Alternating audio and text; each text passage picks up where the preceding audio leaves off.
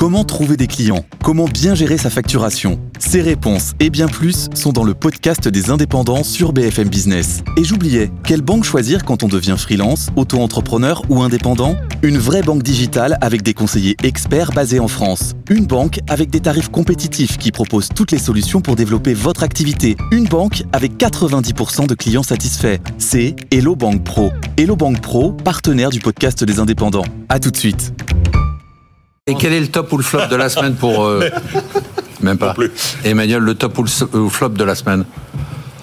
Ah, le flop, c'est quand même la séquence gouvernementale en France avec la nomination de ce nouveau gouvernement. C'est-à-dire que on voit bien que ça n'a intéressé personne à part les journalistes euh, politiques euh, euh, et que au final on arrive euh, euh, avec un, un- un président de la République qui nous a dit plein de fois qu'il avait retenu les leçons du passé, qui, qui voulait qu'il y ait plein de choses qui changent, etc. Et on se retrouve une fois de plus, c'est comme une fatalité avec, Avec un Nicole gouvernement à 35. Non, c'est même pas les personnalités, c'est c'est 35 ministres euh, dont la moitié, on le sait, ne servent à rien parce qu'ils n'ont aucun poids politique. Et vous savez très bien que ce qui compte finalement, c'est d'avoir un ministre qui a du poids politique. Moi, je le dis à tous les gens de tous les secteurs qui se qui se désespéraient de pas avoir de ministre. Je dis mais attendez, mais vous croyez qu'un ministre du commerce extérieur, ça sert à quelque chose, qu'un ministre du tourisme, ça sert à quelque chose, etc. Il vaut mieux avoir un grand ministre qui pèse et qui s'occupe, encore une fois, peu de temps euh, de vous, plutôt qu'un ministre euh, qui ne compte pour rien et qui vous consacre tout son temps. Au final, vous obtenez plus de, de résultats. Donc je me désespère qu'on n'arrive pas à faire des gouvernements resserrés. Euh, en France, on pouvait rester à 20 ministres comme on en avait, c'était très bien. Le top ou le flop de la semaine pour vous, Pierre Alors moi, si vous aimez défiscaliser, si vous Oui. aimez les PME, Évidemment. alors euh, vous avez le dispositif Madelin et RPME qui a un peu évolué. Alors euh, Expliquez-nous depuis ça rapidement. Depuis le 1er janvier 2024, dorénavant, vous pouvez défiscaliser plus de 10 000 euros grâce à vos investissements dans les jeunes entreprises innovantes, par exemple, ou dans les jeunes entreprises innovantes de rupture. Euh, voilà, donc c'est vraiment l'idée, c'est de flécher l'épargne des Français vers les PME en leur permettant de défiscaliser. Donc c'est une très Mais bonne c'est en nouvelle. direct ou on peut passer Mais par des fonds Ouais, c'était ma question. Les deux, Ah, les deux, le les savais. deux. Alors le, le seul problème en, en ce qui me concerne, c'est que c'est que pour du non coté.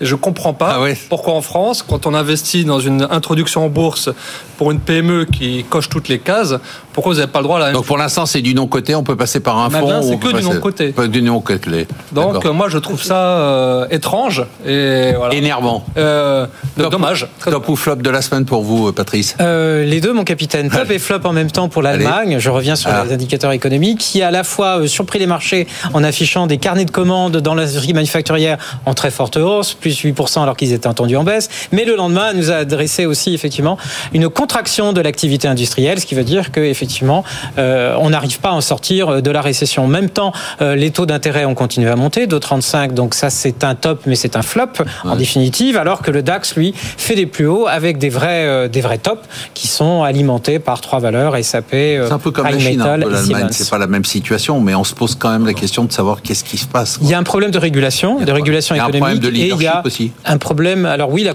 Emmanuel dit depuis que Merkel est partie, c'est le bordel. Mais euh, Oh.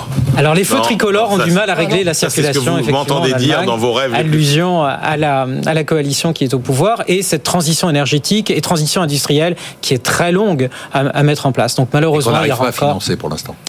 Et pour l'instant, alors ils vont arriver Ils vont à arriver à financer, mais ils vont mettre, euh, ils vont mettre beaucoup plus de temps, ou du moins, ça sera au détriment d'autres secteurs.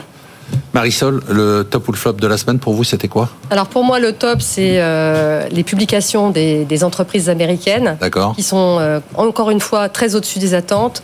Ça confirme encore une fois l'insolence de la croissance américaine, hein, qui nous surprend toujours positivement, et donc qui, se, qui a Jean-Marc. Daniel dit c'est pas la peine d'être impressionné parce que ça se fait à crédit, donc euh, je vois pas ce que ça a d'impressionnant. Ah non, la croissance. Petite parenthèse, allez, les entreprises ne sont pas très endettées, les entreprises. Vous parlez mais des États, mais les États.